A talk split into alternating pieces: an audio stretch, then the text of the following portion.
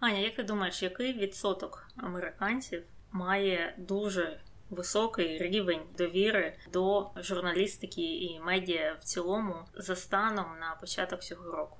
Хм, Цікаве питання. Я би сказала 35%. Ні. Дуже оптимістично.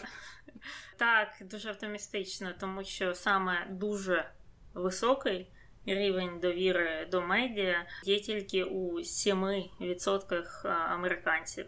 Але якщо ми подивимося на тих, які мають хоча б якийсь рівень довіри, не повний, але такий собі, то це ще 25%.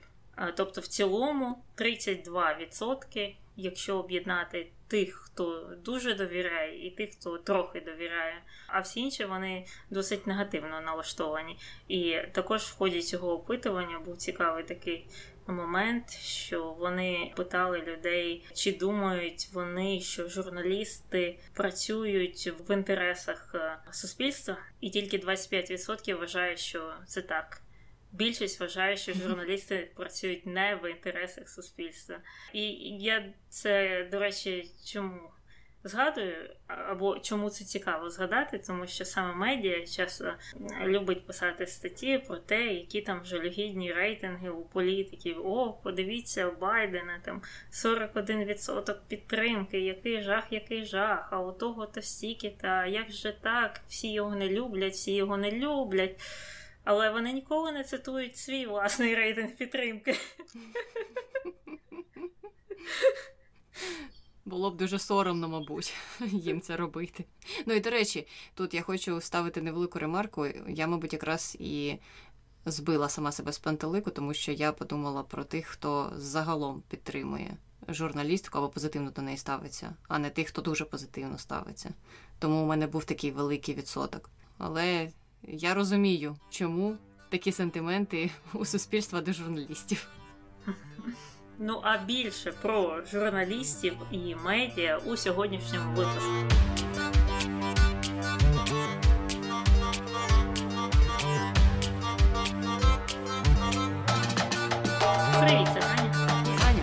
Ефірі подкаст «Не без ріка. Дискусії про відомих людей, їх досягнення та сумнівні чинки. Сьогодні говоримо про Джозефа Пуліцера. І як завжди, починаємо з того, що люди питають про нього в інтернеті. Питань достатньо, але майже всі вони однакові, тому таке. Як Пуліцер повпливав на журналістику? Купив декілька газет, які стали дуже популярними в свій час і дуже впливовими. А також е, багато грошей задонатив на створення школи журналістики, дуже відомої, і потім ця школа ініціювала створення премії його імені. І про це ми детально поговоримо. Угу. Ну, а тоді таке було питання пов'язане з Пуліцером. Чому жовта преса називається жовтою? Не тому, що її друкували на жовтому папері. Там взагалі така історія дивна, заплутана і така, яка, мабуть, на сьогоднішній день має мало змісту. Ну, тобто, ти очікуєш щось інше від е, цього пояснення. А пояснення таке, що у газеті, якою керував Пуліцер, видавали комікс. І там е, одним з героїв, чи одним просто героєм, був е, хлопчик жовтого кольору. А потім його конкурент переманив до себе в газету, конкуруючи художника, який малював оцього хлопчика в коміксах. І той художник вже для нього почав малювати схожі комікси із схожим хлопчиком. А Пуліцер наняв іншого художника, який би продовжував малювати той перший комікс в схожому стилі з жовтим хлопчиком. І дві газети почали малювати комікси з жовтими хлопчиками.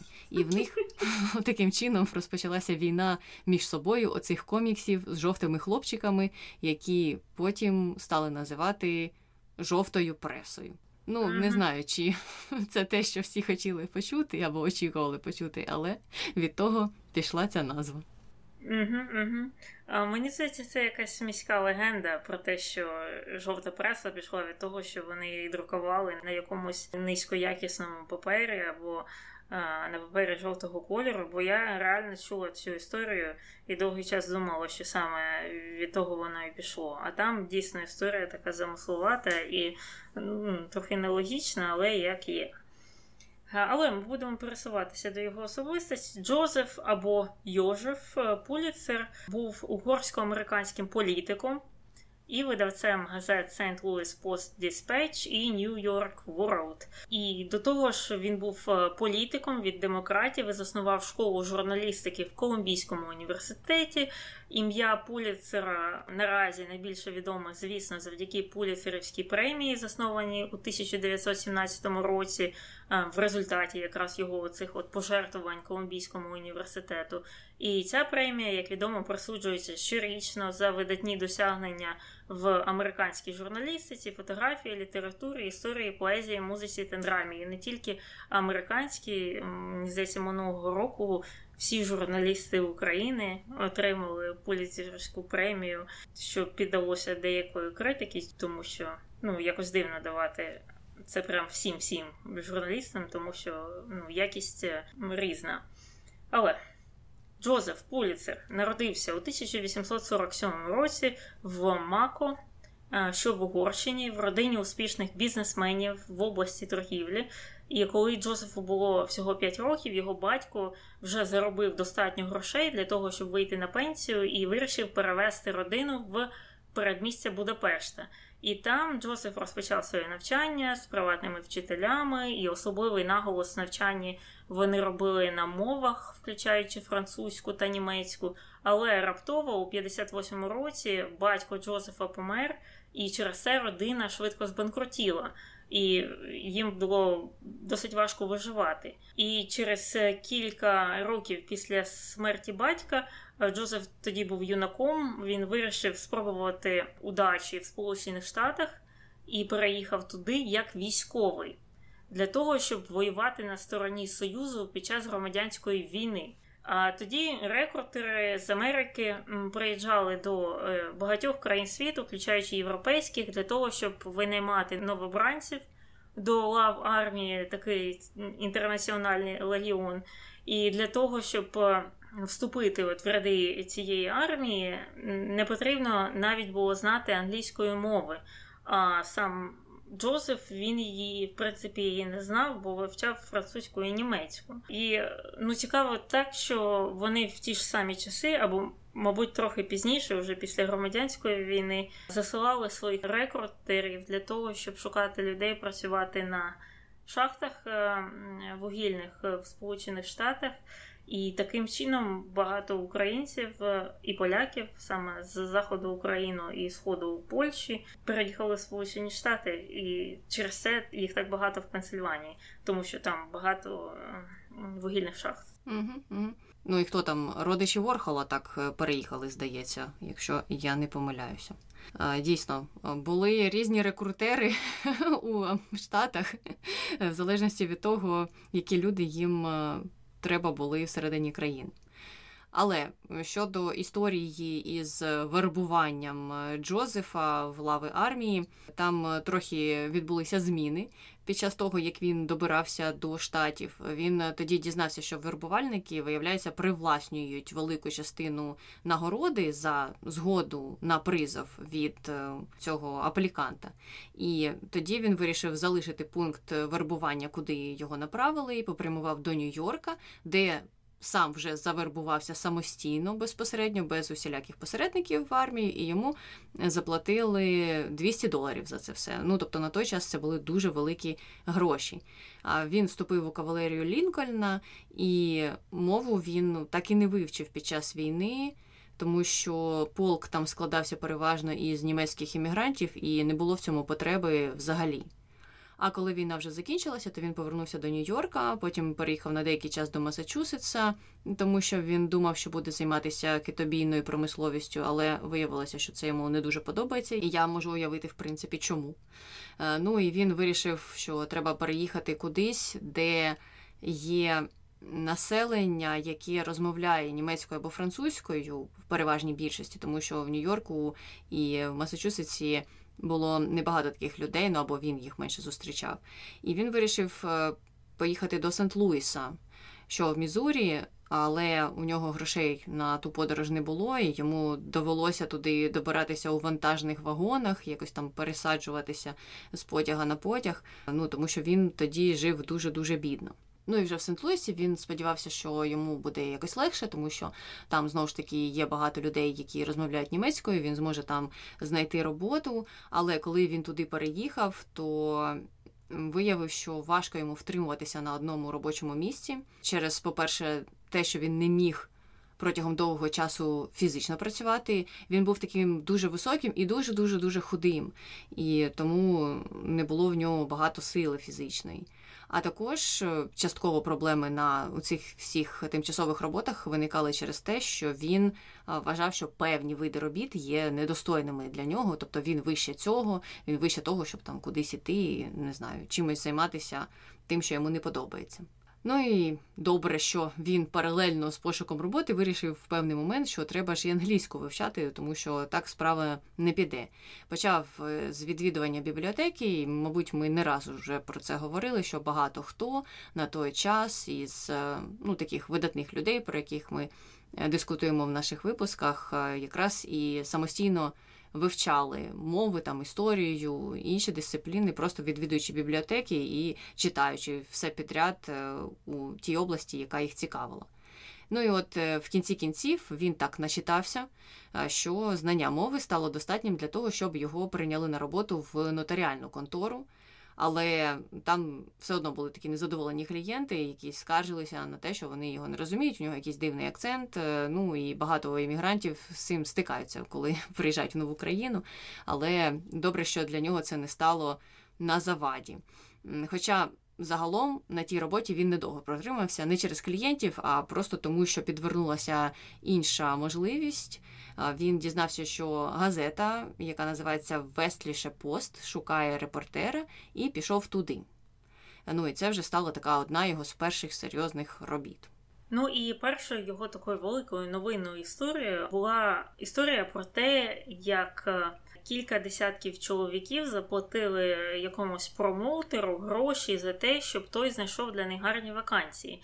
І їм тоді пообіцяли високооплачувану роботу на цукровій плантації в Луїзіані. Але коли вони туди дісталися, то виявилося, що їх обманули, і там взагалі ніякої роботи в Луїзіані не було. І Пуліцер тоді написав статтю про це шахрайство, і вже оця от його перша така історія була дуже добре оцінена редактором цієї газети. І самому Пуліцеру, в принципі, дуже подобалося працювати в газеті. Він проводив майже весь свій час там, залишався на роботі до глибокої ночі, але паралельно з тим він хотів досконалити свій професіоналізм в юридичній справі. І завдяки своїм новим зв'язкам, які він отримав під час е, роботи в цій газеті, він влаштувався в Atlantic and Pacific Railroad е, залізницю. І там займався документообігом, пов'язаний з підготовкою землі до нової лінії залізниці в Міссурі. Ну і тут е, його сучасники і люди, які досліджували його біографії, от зазначають серед всіх його там вад і проблемних моментів. Він дійсно дуже багато працював. Він був таким воркоголіком, і це було улюбленою його справою працювати багато. Але вже у 1869 році Пуліцер е, вирішив е, більше поглибитися у політику. Він приєднався до республіканської партії, незважаючи на те, що йому тоді було всього 22 роки. А це було на 3 роки менше дозволеного віку для політиків на той час. Але його тодішній головний опонент від демократичної партії мав сумнівну репутацію через те, що колись він раніше під час громадянської війни служив на боці армії конфедерації. І це ну, могло стати на заваді його обрання. І от в ході політичної кампанії Пуліцер е, ну, дуже добре організував її, проводив успішні мітинги, і в результаті виграв ті вибори з вагомою перевагою 209 до 147 голосів. І вік тоді його не став проблемою. Він все одно був призначений представником штату в Джеферсон Сіті, І чим запам'яталася його каденція, це те, що він проголосував за 15-ту поправку. А 15-та поправка вона забороняла федеральному уряду та кожному штату відмовляти громадянам у виборчому праві або обмежувати право голосу через расу, там колір шкіри або поневолений статус в минулому. І також він там на своїй посаді хотів реформувати дуже корумповану на той час судову систему. І паралельно з роботою в цьому місцевому парламенті. Пуліцер став ще й головним редактором оцієї газети Westlish Post і навіть отримав частку власності в газеті. І тут все вже якийсь сумнівний момент, коли людина, одночасно будучи е, політиком, представником в парламенті, є головним редактором місцевої газети і ще й володіє часткою цієї газети. Ну це якось. Е, мені здається, конфлікт інтересів. Ну, слухай, на той час це було, мені здається, нормально, тому що багато таких є прикладів, де люди пов'язані з ЗМІ, також були пов'язані з політикою. Ну зараз також можна таких знайти, але вони менш відверто свої інтереси показують усім. А тут дійсно людина могла і в парламенті працювати, і газетою керувати, і ніяких проблем в цьому не було. І деякі або багато які газети відверто декларували себе там республіканськими чи демократичними, ну і там е, топили за тих або інших е, в політиці представників. Тому е, він просто підтримував традиції, які були популярними на той час. Але якраз тоді, коли він був на політичній арені, в 1870-х роках у республіканській партії стався розкол, і частина політиків почали просувати ідею нової ліберальної республіканської партії на противагу ті, яка існувала. І Пуліцер увійшов в цю групу. Але та політична кампанія зазнала краху, бо вони там почали підтримувати кандидата, який був опонентом до провідного традиційного республіканця, і той кандидат не показав себе успішно. Е, ну і протягом певного часу Пуліцер, фактично залишившись поза партією, намагався там створити якийсь реформаторський рух під назвою Народна партія, який би об'єднував усіх республіканців-дисидентів. Але ця ідея теж не зайшла. Тому він в кінці кінці кінців вирішив перейти на сторону демократів і почав так дуже активно виступати з промовами на користь їх кандидатів. Ну і взагалі він тоді вже розчарувався в республіканцях, і він не був таким сліпим прибічником тієї або іншої партії. От він більше слідував за своїми переконаннями, і вийшло так, коли одна партія, в тому випадку республіканська, перестала відповідати тим переконанням. Він спочатку ж намагався створити цю нову партію, потім ще одну, а потім перейшов до демократів, ну тому що йому здавалося, що ті краще працюватимуть там із тим, чого він хоче також особисто досягти е, в цій країні. Але його фаворити тоді від демократів не пройшли на виборах, тому він вирішив взяти паузу в політиці і повернувся до юридичної практики та роботи у ЗМІ. Ну і ми пам'ятаємо, що він був на той момент вже е, редактором е, газети, яка існувала у Сент-Луісі. А в 78-му році він вирішив купити занепадаючу газету, яка називалась St. Louis Dispatch, і також об'єднав її із St. Louis Post і утворив таким чином газету, яка називалась St. Louis Post and Dispatch.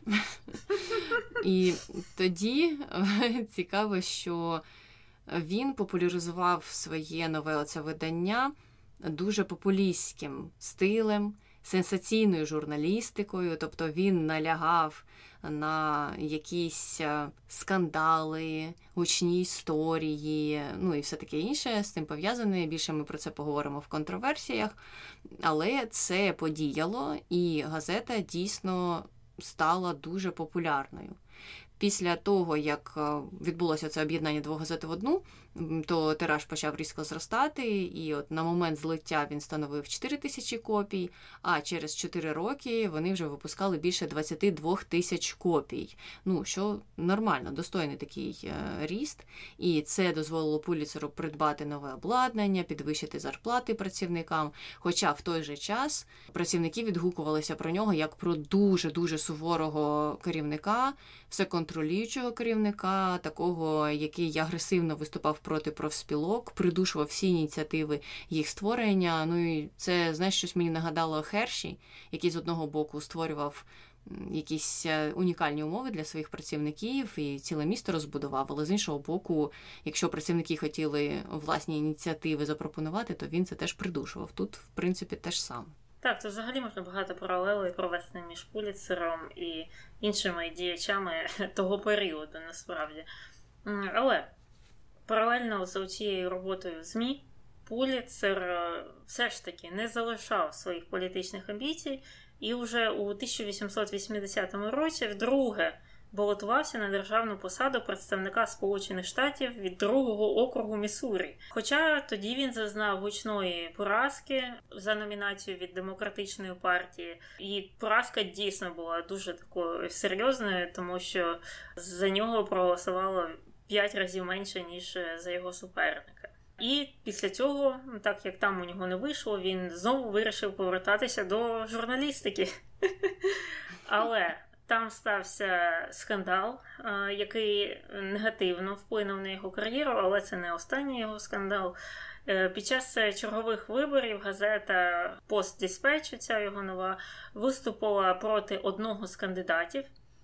А редактор цієї газети почав давати нелестиві коментарі про цього кандидата та його партнера по бізнесу, якого звали Алонзо Слейбек. І е, цьому Алонзо не сподобалися оці от е, нелестиві коментарі. І він вирішив прийти в редакцію зі зброєю, е, щоб щось там зробити. Але редактор був е, хуткішим і його застрелив. І оця от історія стала національною сенсацією і налаштувала політиків так серйозно проти Пуліцера і його газети. І ну, цей інцидент тоді зашкодив репутації Пуліцера в місті, і він вирішив шукати якісь можливості в інших е, регіонах е, країни. Ну, також така, знаєш. Історія, коли вирішили не йти через судову систему, через якісь формальності, а просто з пістолетом, як у там, не знаю, у 17 столітті чи коли. Угу, угу. Ну слухай, це прямо жовта преса прийшла до жовтої преси. Угу. Сенсація в сенсаційній газеті сталася. Це щось е, з того типу ситуацій. І ну там дійсно чомусь цей Алонзо вирішив так напряму розбиратися. Потім з цим редактором вже розбирався суд, але суд е, не прийняв ніяких запобіжних норм щодо нього.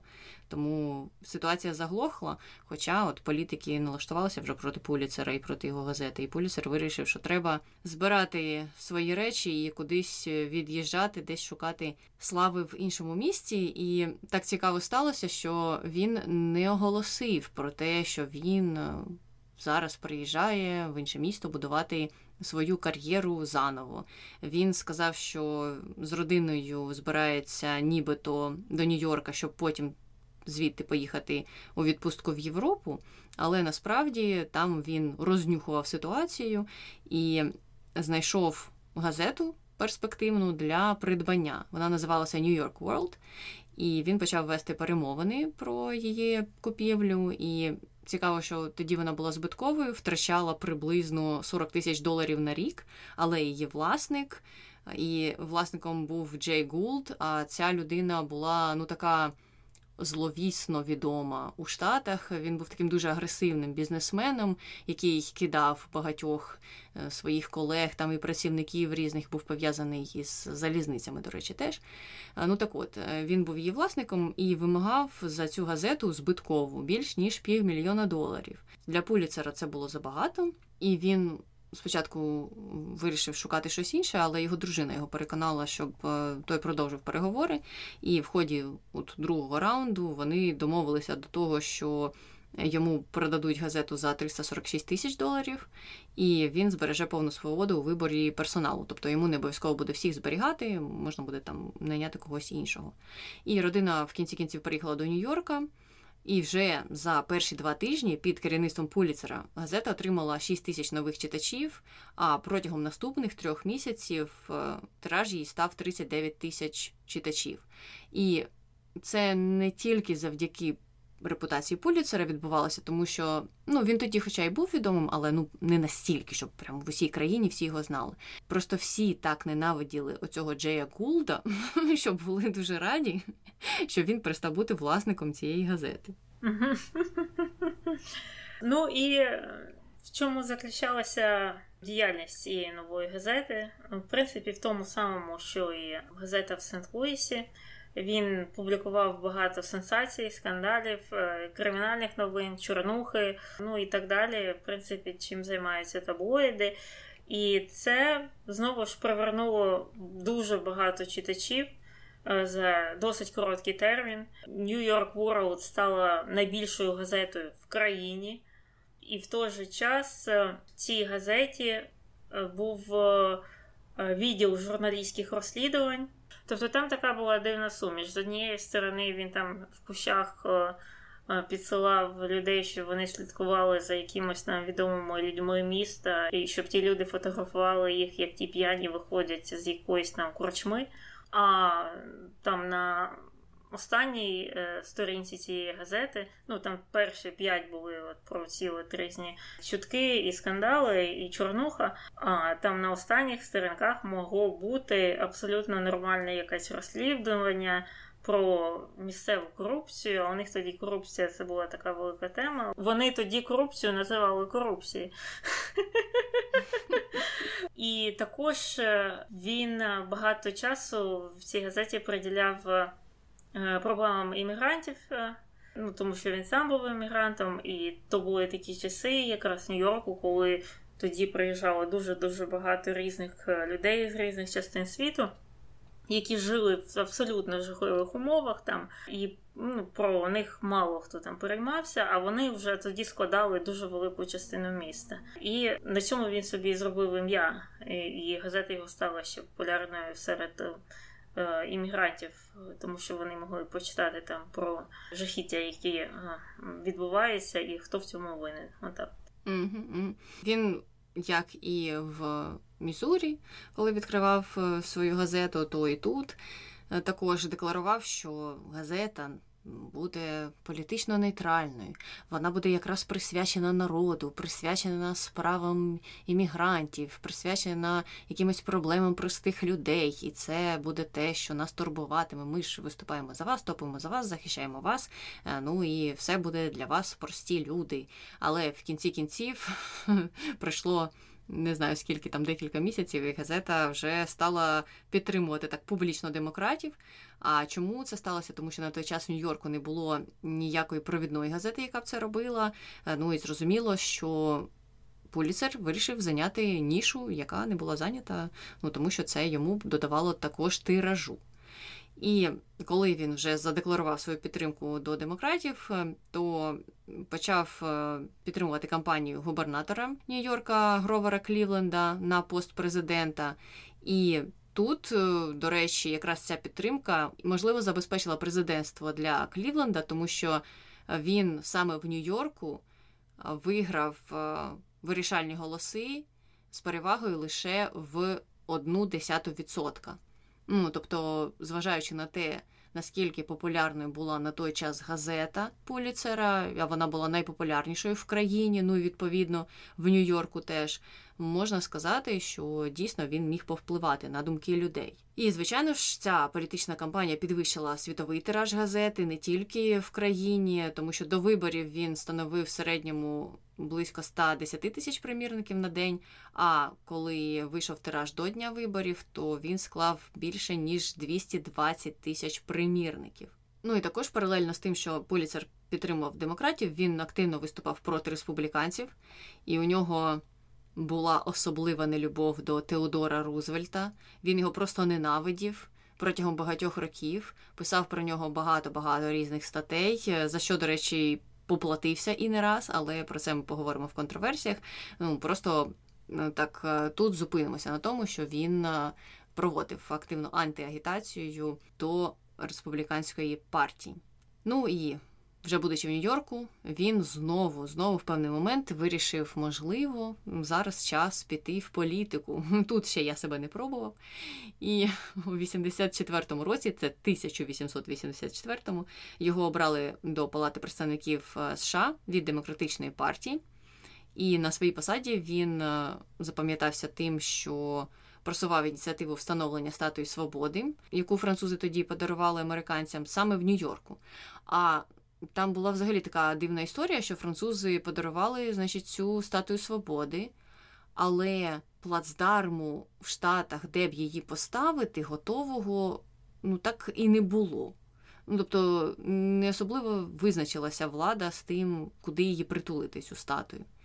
І Поліцер зрозумів в певний момент, що ну непогано було б просувати інтереси Нью-Йорка в цьому питанні, тому що все ж статуя буде привертати увагу людей, е, там різних туристів з усього світу. І він якраз ініціював е, те, щоб підготували землю для неї, побудували якусь платформу, де б воно це ж стояло на острові. І так він цього добився. Але загалом на посаді ті він пропрацював трохи більше року. Після цього він пішов у відставку, тому що тоді ЗМІ його зацікавили трохи більше, бо на арені з'явився новий газетний магнат, якого звали Вільям Герст. І Поліцер з ним почав активно змагатися за аудиторією в Нью-Йорку. Ну тобто відійшов від політики, тому що зрозумів, що його інший бізнес може збанкрутіти. Ну, якраз в ході цього ворогування їхнього і виникла концепція жовтої преси і бульварної преси, і так розвинулась добре. Ну, зрозуміло, що і до цього це все існувало, але це суперництво ще більше посилило всі ці схеми, за якими працювали бульварні журналісти. І також це все викрило такий негативний вплив можливий журналістики на політику.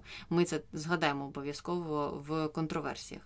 Але в кінці кінців цікаво, що Пуліцер в певний момент вирішив відійти від бульварної преси і все ж трохи підвищити стандартний журналізм в своїй газеті, найняв там ще більше.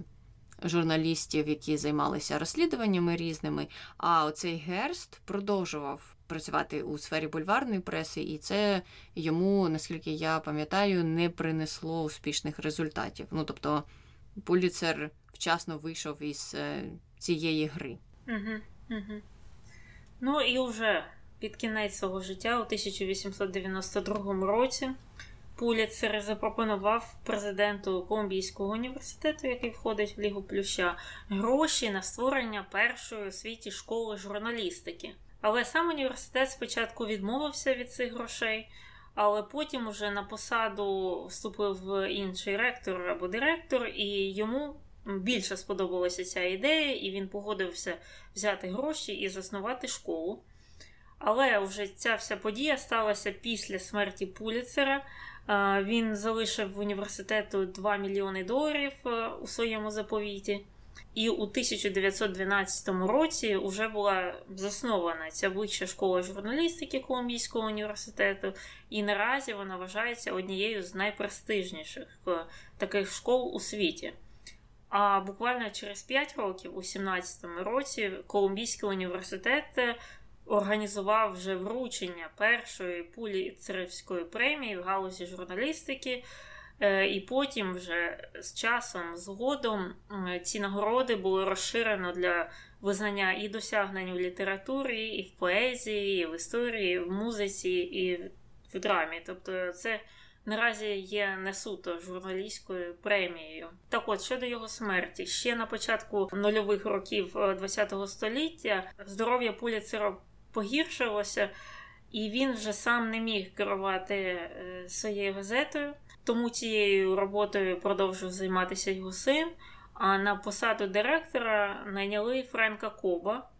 І от саме з цим кобом у Пуліцера були важкі стосунки, вони часто сварилися щодо того, як має виглядати газета взагалом, що там треба публікувати. І це відбувалося через те, що Пуліцер більше поважав репортерів, ніж редакторів і йому приписують е, оцей вислів про те, що кожен репортер це надія, а кожен редактор це розчарування. А, і...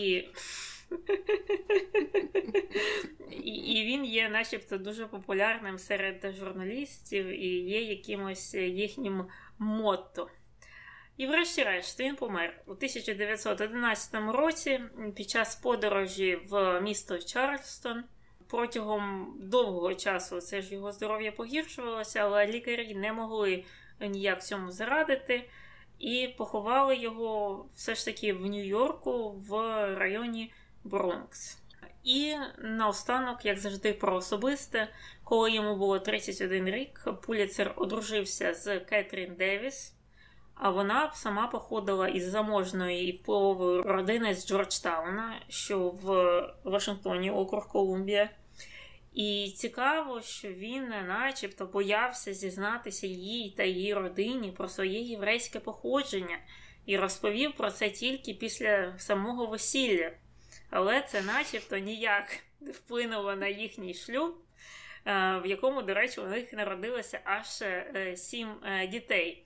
У мене тут є питання а по прізвищу вони не здогадалися? Впливова родина з Джорджтауна, мабуть, не вкладалася в прізвище знавство. Не знаю, чому вони не здогадалися. Ну, Таню, вони просто не припускали за прізвищем про його походження. Вони намагалися бути нейтральними у всіх питаннях, мабуть. Не знаю. Звичайно, це спекуляції, зрозуміло. Але так, дійсно цікава історія. Е, ну і взагалі, от цікава особистість, тому що виходить так, що навіть із розділу про досягнення ми розуміємо, що чувак займався сенсаційною журналістикою. В основному, ну там в кінці життя трохи відійшов від цього, але всі його газети представляли бульварну пресу. А тепер він відомий або його ім'я відоме завдяки найпрестижнішій премії у сфері журналістики і не тільки. Ну тобто, коли журналісти отримують премію Пуліцера, то це ж не за історію про те, як хтось напився і вийшов із корчми. Це якісь важливі розслідування. Але якщо проводити паралелі, то в Україні це могла бути премія імені Гордона, наприклад. І всі би з честю її отримували і дуже горді були б через те, що вона у них є, там стоїть десь на поличці. Просто ну, така цікава паралель з'явилася у мене в голові. Але я думаю, що час переходити до контроверсій і якраз розповісти про жовту пресу і про ну, таку одну з основних проблем його роботи. Пуліцер активно використовував жовту журналістику. Ми про це вже згадували трошки. Ну і хто не знає, жовта журналістика це така сенсаційна журналістика. Там е, часто використовують такі гіперболізовані заголовки, типу скандал, що про це подумають люди? Відома співачка перед сном випиває дві ложки оцього засобу, і він перевертає її життя з ніг на голову. Дізнайтеся про це більше у наших статтях. Ну, зазвичай там три крапки стоїть. От. Потім вони часто пишуть про якісь моторошні кримінальні історії, десь там е, в контейнері для сміття знайшли понівечене тіло і все в деталях розписують. І такі ж самі сенсаційні репортажі роблять. Ну і от Пуліцер був одним з піонерів жовтої журналістики щонайменше в Америці, використовував її дуже успішно, і це дуже сильно також допомагало збільшити тираж його газет, особливо газети New York World. Однак, як е, ми вже говорили, в нього в Нью-Йорку з'явився конкурент е, Вільям Герст, який купив газету New York Journal. І вони почали конкурувати якраз на полі жовтої журналістики, намагалися там переплюнути один одного в сенсаціях, щоб продати більше газет, писали про якихось там людей з хвостами, яких знайшли в якихось джунглях, фотки навіть викладали. Ну або не фотки, а якісь малюнки.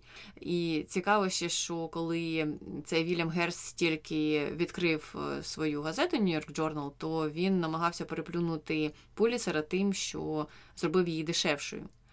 А Пуліцер коли дізнався, то і знизив ціну на свою газету. І взагалі він планував її ледь не безкоштовно видавати. Йому головне було тільки переплюнути Вільяма Герста. Він був готовий залізти там в борги, аби тільки той не залишився оце ж на висоті газетного бізнесу.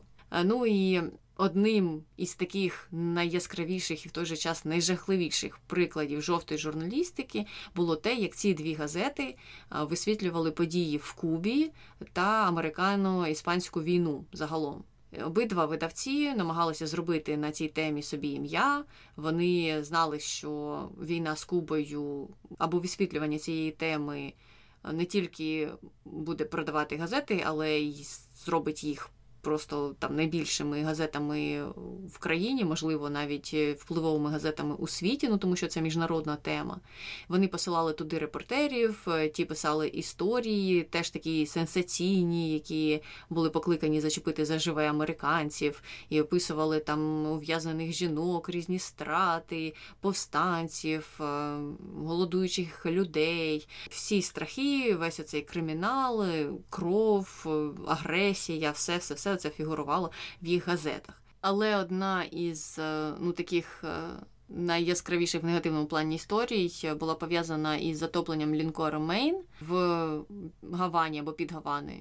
І після того, як це сталося, газети Пуліцера і Херста не маючи жодних доказів про те, що там сталося, почали звинувачувати іспанців у цьому всьому, і таким чином вони дуже сильно вплинули на громадську думку американців щодо е, ситуації там. І люди почали вимагати інтервенції з боку штатів. Тобто виходить так, що ці дві газети спрямували громадську думку таким чином, щоб е, можливо, розпочалася іспано-американська війна в кінці кінців. Не можна з точністю сказати, чи там на 100% це б сталося або не сталося, якби вони про це так сенсаційно писали чи не писали. Але маніпуляція преси. Була присутня в цьому випадку і така агресивна і активна маніпуляція пресою громадської думки, і вони дійсно дуже сильно на це все повпливали, тому що якби вони не писали про всі ці події у такому бульварному стилі, можливо б е, вони розвивалися зовсім по-іншому. Хто знає. Е, ну і за це дуже сильно і Пуліцера, і Герста сучасні різні експерти зневажають. Також е, іншим яскравим прикладом впливу пуліцерівської жовтої журналістики на події є історія з Тамані Холом. А це політичний осередок, який мала в місті Нью-Йорк демократична партія, і вона таким чином контролювала висування кандидатів на вибори на Манхеттені. І от у 1904 році Поліцер опублікував е, серію статей, в яких звинуватив е, політичну машину Тамані Холу в корупції, але звинувачення ці були без доказів. Ну, Також приклад сенсаційної преси бульварної журналістики. Однак, незважаючи на те, що доказів не було, громадський інтерес, громадська довіра була підірвана, і це все негативно вплинуло на Тамані Хол і на існування його як інституції. Тобто, в кінці кінців е, він занепав. Ось таким чином Пуліцер також впливав на те, що відбувалося там, зокрема в місті Нью-Йорк, і на його політику. Так, е, дійсно, і це ж тільки ну так е, пару прикладів. Там їх було дуже насправді багато. Це, мабуть, найтакі відоміше і цікаво те, що з тим от лінкором Мейн він же сам взірвався. Ну там сталася якась аварія на тому лінкорі. Загинуло дійсно багато моряків, понад е, дві сотні. І ну спочатку не було відомо взагалі. ну, що сталося, так? А ті ж одразу і Пуліцер, і той Герст е, побігли друкувати, що це ж іспанці вбили наших хлопчиків, наших моряків, треба мститися, мститися, який який там жах, який жах. А згодом виявилося, що ну, це була аварія. Ну, так буває. Так, пожежа, аварія, корабель тоне. Але це вже, ну знаєш, не мало ніякого значення. Вони вже запустили цей вірус інформаційний, вони вже переконали людей, що так, це іспанці, це вони, треба їх вийти з ними воювати. Що потім, яка б офіційна інформація не подавалася, це вже мало-мало впливу, тому що оця от громадська думка вона була сформована. От і все. І щодо цього Тамані Хола, ну він там існував ще з 18 століття, оцей от осередок, і у нього дійсно в певні періоди своєї історії, особливо раніше, були проблеми корупційні. Так, якісь там у них були проблеми, але от е, оця от історія конкретно про яку він писав. Там ну не було чеків, не було особливих доказів. Просто тут уже в цьому плані це зіграло те, що колись там у цієї організації, у цієї інституції були якісь проблеми. І вже була певна недовіра, або ну там можливо якась підозра, тому що коли ж так було, а чому сьогодні так не може бути. І він на цьому зіграв, просто зробив кит, що ага, там оце схвачено за все заплачено. Ну і підігравав цю довіру до цього осередку ще сильніше. І дійсно, вже до 60-го року, 20-го століття, цього Тамані Холу фактично не існувало. Так що ну, вплив е, був е, суттєвий. І ну, важко сказати, що позитивний, тому що це, до речі, така тонка також е, межа. З однієї сторони, ну це дуже важливо там робити розслідування і підсвічувати різні проблеми, в тому числі і корупційні, і так це треба друкувати, і ну, це важливо. А з іншої сторони, якщо ти друкуєш речі, про які або ну, в найгіршому випадку ти сам просто це вигадав для того, щоб е, продати більше своїх газет, або якщо перенести це на нинішні реалії, щоб отримати більше кліків. Або в найкращому випадку це баба бабі сказала, а хтось там почув, анонімне джерело, ходять чутки, існує інформація. У нас навіть зараз і використовуються такі формулювання. Існує інформація. Звідки вона існує, незрозуміло. І потім вони е, ну, це друкують, якусь типу сенсацію, які там жахи творяться в тій або іншій інституції. Ця інформація не особливо підтверджена, і вони навіть намагаються її якось підтвердити, але це підриває вже все ж таки довіру до цієї інституції, і це виходить потім якесь замкнене коло. Е, тому що потім всі жаліються, о Боже, у нас слабкі інституції, їм ніхто не довіряє. Ну так. Зрозуміло, що владні інституції треба контролювати, за цим треба стежити, але в той же час дійсно виходить так, що і за журналістами треба стежити, тому що багато хто хоче перейти сенсаційну межу і керуватися ну, якимись бульварними техніками того ж Пулісера чи Герста, які існували на початку ХХ століття. Тоді вже незрозуміло, хто повинен контролювати їх. Ну, скоріш за все, це суспільство, але суспільство часто навпаки ведеться саме на ці сенсаційні заголовки і все таке інше. Добре, йдемо далі до другої контроверсії, яка пов'язана із хабарем поліцейському, який Пуліцер дав для того, щоб повпливати на одну історію. У 96-му році його звинуватили у підкупі поліцейського, щоб той допоміг йому виграти справу про наклеп проти Нью-Йорк Джорнал, ну той ворожий. І справа ця виникла через серію статей, які газета Пуліцера опублікувала про видавця того журналу чи тієї газети Вільяма Герста. І там Герста звинуватили в корупції, звичайно ж. Боже, ну вони любили слово корупція тоді. Що змінилося? Чому ми сьогодні опинилися тут? Ну і також його звинувачували і в зв'язках із е, заміжньою жінкою. А Герст е, вирішив не терпіти цього всього і подав на Пуліцера до суду за наклеп. Е, ну, Справа пішла ж в суд відповідно, і там вже з'ясувалося, що Пуліцер заплатив нью-йоркському поліцейському, щоб він стежив за Герстом, збирав докази про нього. Ну і таким чином протягом кількох тижнів той це все робив, і оце ж бачив, як е, Герст нібито займався діями, які можна було б витлумачити як корупційні або аморальні. Ну і поліцер сподівався, що це дуже сильний захист, тому що він нібито найняв поліцейського для того, щоб той розслідував діяльність Герста, тому що він так е, дуже сильно був стурбований тим, як Герст впливає на суспільну думку. А якщо він такий корумпований і аморальний, то це ж е, відповідно негативний вплив негативної людини на суспільну думку. Ну і за його словами, він не підкуповував поліцейського і. Е, не мав наміру використовувати докази, які були ним зібрані у справі про наклеп. Але присяжні винесли рішення в кінці кінців на користь Герста, тобто вони поліцеру не повірили його захисту, його зобов'язали відшкодувати збитки. Поліцер там подавав апеляцію, але це ні до чого не призвело.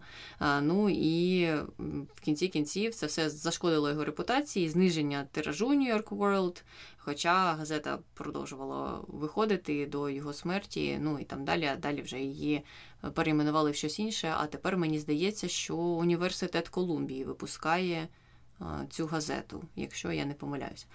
Тобто така ж е, практика у цієї бульварщини вона переносилася на конкурентів Пуліцера, і він шукав якихось скандалів е, в житті цих конкурентів, щоб е, ну, послабити їх.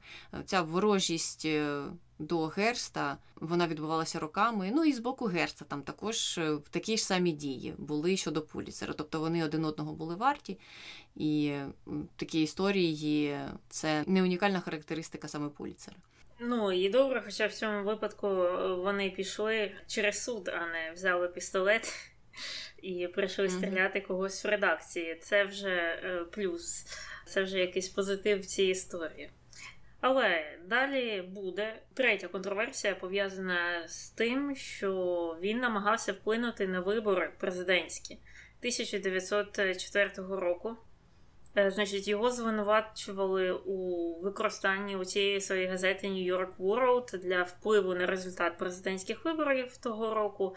А історія була така: Пуліцер вже був прихильником демократів, демократичного кандидата Елтона Паркера. І суперником його тоді був Теодор Рузвельт, і він е, використовував свою газету для нападок е, на Рузвельта. І ці нападки були часто дуже особистими, злісними і широко розглядаються як спроба вплинути на вибори. І серед звинувачень е, Пуліцера на адресу Рузвельта були такі, було багато, але найпопулярнішим було те, що Рузвельт був розпалювачем війни що він прагнув відправити американські війська воювати в чужій війні. Нічого не міняється. Що Рузвельт був тираном, який використовував свою владу для залякування опонентів. Ну, диктатура. І Рузвельт був лицеміром, бо проповідував одне, а робив інше. Це взагалі такий е, загальний якийсь е, наклеп. Ну і цікаво було те, що ну, в ході цих от статей е, сама стилістика була така, як ну, у якогось блогера такого злісного, або я навіть не знаю, з чим це порівняти, бо там використовувалися особисті нападки, там коментарі про зовнішність, коментарі про якісь приватні моменти. Ну, такі речі, які мають маленьке відношення до політики, або взагалі не мають його відношення. Але через те, що це людям подобається, а точніше, це людей захоплює, бо це так цікавіше читати, коли там когось назвали козлом, а ще там когось якимось ще поганим словом, а тут так закрутили, що когось попустили, то він це використовував і все ж таки вважається, що ці от е, його нападки на Рузвельта були ефективними і допомогли зашкодити репутації Теодора. Але незважаючи на це все, Рузвельт все одно виграв вибори і переміг Паркера з досить комфортним відривом. І ну, вважається, звісно, що ці от дії Пуліцера в 1904 році були порушенням журналістської етики. Ха-ха-ха, наче він на це колись звертав увагу. І особливо це ж підкреслюють, що він робив це в особистій, е, такі особистісні і жорстокій манери. І окрім цього всього, також е, його звинувачували ще й використанні своєї газети для підкупу виборців. Та якихось інших незаконних дій з метою вплинути на результат тих виборів, але вже ці звинувачення не були ніяк доведені, але все одно зашкодили репутації Пуліцера. Ну, от, а воно так в житті і буває, мені здається, коли ти сам, знаєш, накидуєш це лайно на вентилятор, то потім. В тебе воно знову ж прилетить. І правда чи там неправда, що він підкупав виборців або робив якісь незаконні дії, вони вже ну, не мають значення, бо це все одно вже негативно попливало на твою репутацію. Тобто воно, знаєш, відзеркалюється в твою сторону, коли ти сам використовуєш такі методи. Угу. Тим паче, що якщо в тебе мало доказів, якщо все, що ти використовуєш, це оці сенсації і е, якусь нецензурщину і якісь нелестиві слова, то потім. З часом, якщо ти будеш це продовжувати продовжувати робити, деяка, хоча б частина, можливо, твоїх слухачів запитає: ну так, а де докази? Скільки можна кричати про козлів? А ми ж не розуміємо, чого вони козли, оці люди погані. Тому дійсно потім прилетить тобі. Особливо, якщо справа якась подібна дійде до суду чи там до суспільних дебатів, наприклад, хоча б. І до речі, про наклепи і про те, як це може повернутися іншою стороною, якраз е, четверта контроверсія. Вона стосується звинувачення у злочинному наклепі, і це так звана справа Рузвельта. Нікуди ми не відходимо від головного ворога Пуліцера. У 1909 році Пуліцера звинуватили у злочинному наклепі за публікацію статей, е, де він звинувачував президента Теодора Рузвельта і банкіра Джейпі Моргана у корупції. І там в тих статтях е, стверджувалося, що Рузвельт використав свій вплив, щоб Моргану допомогти отримати державний контракт. А Морган використав свої гроші для того, щоб підкупити Рузвельта та інших урядовців. Ні, ну таке чого? Вони описують просто звичайний лобізм, легітимний, законний. Тут нічого такого немає. Ну, Це вже інша справа, зрозуміло. Тут було все трошки інакше. Там ці всі статті ґрунтувалися на свідченнях колишнього співробітника Моргана, якого звали Чарльз Мерфі, і той стверджував, що був свідком отримання хабарів. Але пізніше свідчення Мерфі були дискредитовані, тому що з'ясувалося, що йому Пуліцер заплатив, щоб той давав оці всі свідчення. Після того, як е, це все вийшло назовні, Пуліцеру було пред'явлено звинувачення в кримінальному злочині в цьому наклепі. Коли справа дійшла до суду, то його визнали винним. Його засудили до одного року ув'язнення, але він не був ув'язненим. Ну і пам'ятаємо, що це було наприкінці вже його життя. Там, можливо, щось повпливало на всі ці рішення. І звинувачення оце Пуліцера в кримінальному наклепі стало перемогою великою для Рузвельта самого, для Джепі Моргана. Е, ну і таким прикладом того, як можна використати закон для того, щоб е, приглушити критиків, які налягають на сенсації, на якісь е, сфальсифіковані типу докази. І, звичайно ж, це все призвело до попускного ефекту на пресу і до деякого занепаду журналістських, мабуть, псевдорозслідувань, хоча б. Ну і поліцер домігся в кінці кінців, щоб е, це засудження за кримінальний наклеп було скасовано на апеляції, але все одно це ж попливало на його репутацію. Так, ця взагалі справа складна. Вона складалася з декількох е, кейсів е, судових, і в цілому вона пов'язана була з Панамським каналом. І е, тоді вся ця історія, коли його це побудували, відкривали. Там і Рузвельта оце звинуватили, і Моргана звинуватили, і е, ще якогось адвоката, який відповідав там за діяльність цього Панамського каналу. Коротше, все крутилося навколо нього. І там в непотизмі там основна була претензія, начебто, до Рузвельта, що Е, він дійсно допоміг отримати своїм там дружбанам, родичам е, контракти е, державні, щоб збагатитися на цьому будівництві цього Панамського каналу. Ну коротше, там виявилося після цього суду, після всього цього, що ну насправді все було дійсно не так, як описував Пуліцер. Можливо, там були якісь порушення етичні, так невеликі, але не було ну, такого схематозу, який він е, коротше описував. Там все не так працювало, як він собі уявив, або як він собі там придумав. Ну і взагалі там Пуліцера не разу це тільки в ході цієї справи, здається, його три рази звинуватили у наклопі в трьох окремих справах. Але там і інші, мені здається, були. І е, що мене зацікавило, що ну в ті часи це було популярніше, ніж зараз. Ти зараз спробуй особливо, якщо ти на державній посаді, якщо ти публічна персона, добитися якоїсь справедливості у справах, які стосуються наклепу. Це дуже важко зараз е, доказати в суді. Тому що, по-перше, змінилося законодавство, воно еволюціонувало. Бо от навіть от ти сказала, що після цих справ Пуліцера е, трохи занепали журналістські розслідування, і так вони занепали і псевдорозслідування і справжні розслідування. І це тоді е, ну налякало журналістську спільноту, що це мов розв'яже руки владі, і вона зможе е, ну просувати всіх підряд, не тільки там тих, які працюють в сфері жовтої журналістики, а і ті, що більш адекватні. І згодом через це або частково через це е, законодавство в сфері наклепу і деформації. Е, воно змінювалося, і в 60-х роках ХХ століття там було е, дуже серйозне рішення Верховного суду.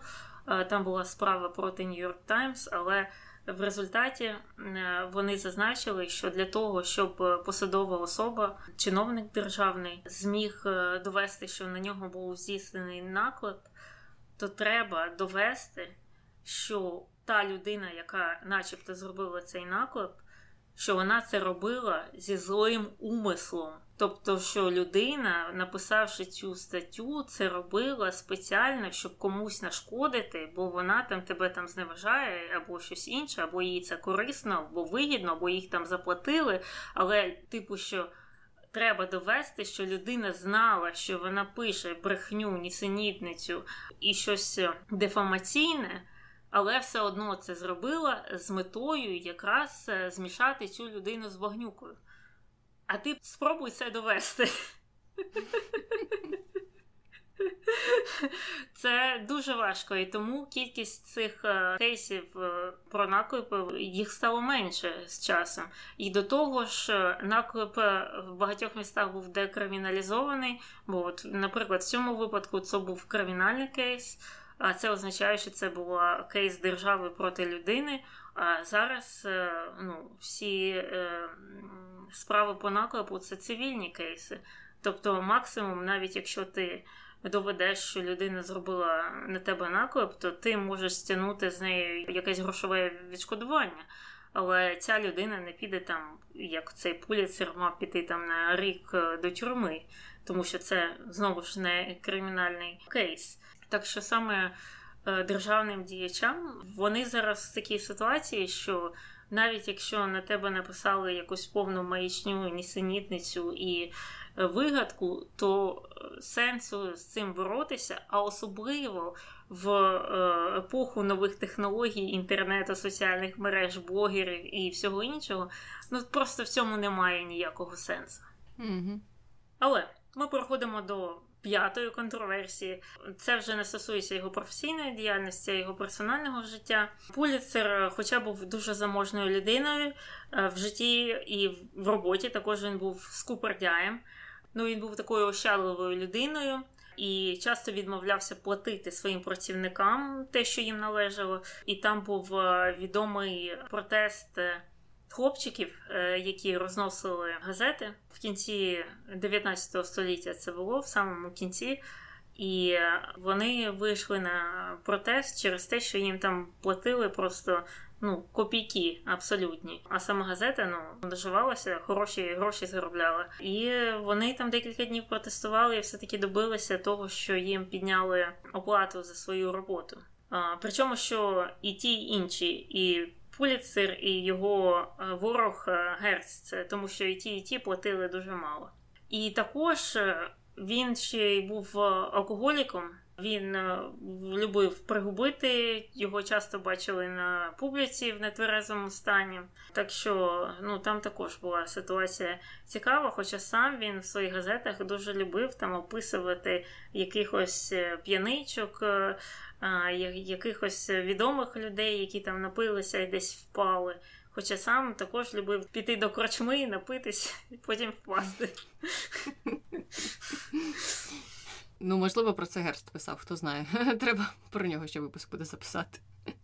Ну і тут переходимо до конспірології. Їх декілька. Одна про те, що Пуліцер був німецьким шпигуном під час Першої світової війни, і це ґрунтується на тому, що він народився в Угорщині, а це тоді було частиною Австро-Угорської імперії. Хоча зрозуміло, що доказів цьому немає, і невідомо, чи Пуліцер був шпигуном німецького уряду чи ні, але скоріш все ж таки ні, ніж так.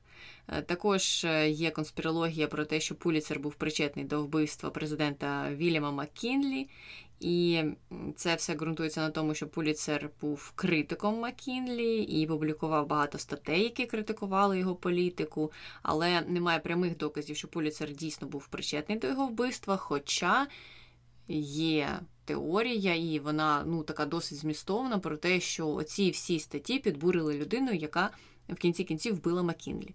І Тут також можна провести паралелі з сучасністю, тому що вже не одного разу траплялися теж такі схожі історії, коли людина послухає якогось Такера Карлсона, коли людина послухає якийсь ON News, чи Newsmax, чи Алекса Джонса, і потім іде кудись з рушницею, збирається щось там вчиняти страшне і розстрілювати мирних людей. Тому тут е, більше не про пряму відповідальність, там не, не про те, що Пуліцер якось от конкретно був причетний до цього і є там співучасником цього злочину, а про його вплив на маси людей і про його вплив на їхнє бачення світу, і те, до чого це все може призвести, і про відповідальність в кінці кінців преси перед громадськістю, там перед усіма, кому вона адресує свої статті. Ну і третя конспірологія це про те, що Пуліцер нібито був членом ілюмінатії, ну тому що він же був е, заможною, впливовою людиною і прихильником ще й ліберальних ідей. А це все бінго-бінго-бінго ставить його в члени ілюмінатії. Зрозуміло, що цьому всьому немає доказів, і це щось. Е, із книжок е, кого там Дена Брауна був такий колись, який писав про ілюмінаті. Ну і на цьому ми закінчуємо нашу історію про Пуліцера. Досить цікава особистість, і для мене ну, дійсно відкриттям стало те, як його ім'я перетворилося із чогось такого жовтушного бульварного до шанобливого. Але про це, мабуть, ми поговоримо в наступному випуску, коли дійдемо до хрінометра, а поки що переходимо до коментарів про Сідзу Екато. Коментар звучить так. Дякую за ваш контент. Було дуже цікаво слухати. Піду щось інше послухаю з вашого каналу, бо ваша подача дуже змістовна. Я нічого не чула, особливо про фемінізм в Японії, і рада, що у нас є ті, хто про це говорить і знайомить із значущими постатями. Ну, Мені здається, що це навіть не тільки про там фемінізм, а якусь окрему сферу. Просто в цілому, мені здається, менше інформації доходить про інші частини світу, крім Західної Європи або Північної Америки. Більшість е, ну, культурного так або інформаційного простору воно заповнюється саме а, історіями звідти. І мені здається, що ну, в принципі цікаво подивитися, як люди живуть в інших частинах світу також. Ну, добре, давай тоді переходити до хрінометру. Що ти Таня, хочеш сказати про Сідзу Екату? Ну що, Євгеніка, це погано. Добре, що ця теорія і цей погляд на світ і на життя він здебільшого, мені здається, відійшов в минуле. А в той же час е, контрацепція і боротьба за права жінок е, на своє тіло, так, це добре. На жаль, вона намагалася в певний період е, це поєднати в щось одне. Не знаю, вона відштовхувалася від е, умов, які були на той час в її країні, і це була єдина можливість просувати ці ідеї чи ні, чи це щире вірування, що так має бути, я не впевнена. Але в цілому я скажу, що 4. Угу. Дійсно, на п'ятірку не тягне, тому що все ж е, її прогресивні погляди, мені здається, переважають тут е, у цій ситуації е, ті погляди, які були пов'язані з Євгенікою. І так як ти і сказала, нам достеменно невідомо, чи на це все впливав політичний устрій Японії в ті часи, і те, що їй було все ж важко працювати з тією владою, яка тоді існувала, і в певний момент вона ну навіть взагалі носа не висовувала, коли відбувалася Друга світова війна, і це зрозуміло, що було неможливо там просунути якісь е, ідеї феміністичні про права жінок, е, тим більше. Тому така оцінка. Якщо ви хочете щось додати, то обов'язково пишіть нам на пошту podcastnbgpesic.gmail.com. Можете залишати свої коментарі про тих персоналів, про яких ми говоримо в наших випусках на Ютубі, наприклад, там є аудіо про відомих осіб. А наші новинні випуски ви можете послухати у будь-яких додатках, які транслюють подкасти. Це Google подкасти, Apple подкасти, Stitcher, Spotify, Anchor і так далі. Ну і не забувайте також е, залишати нам відгуки у всіх додатках, де це можливо. А також розповідайте про нас знайомим та друзям. Ну і на цьому все з вами була Таня і Аня. Слава Україні! Героям слава! Ні, я знаю це. Я тільки знаю про лінкор із цивілізації. Я там вивчила всі назви кораблів. Я не знаю, чим вони відрізняються, але я знаю їх назви. Ну, це ж я ж десь теж чув.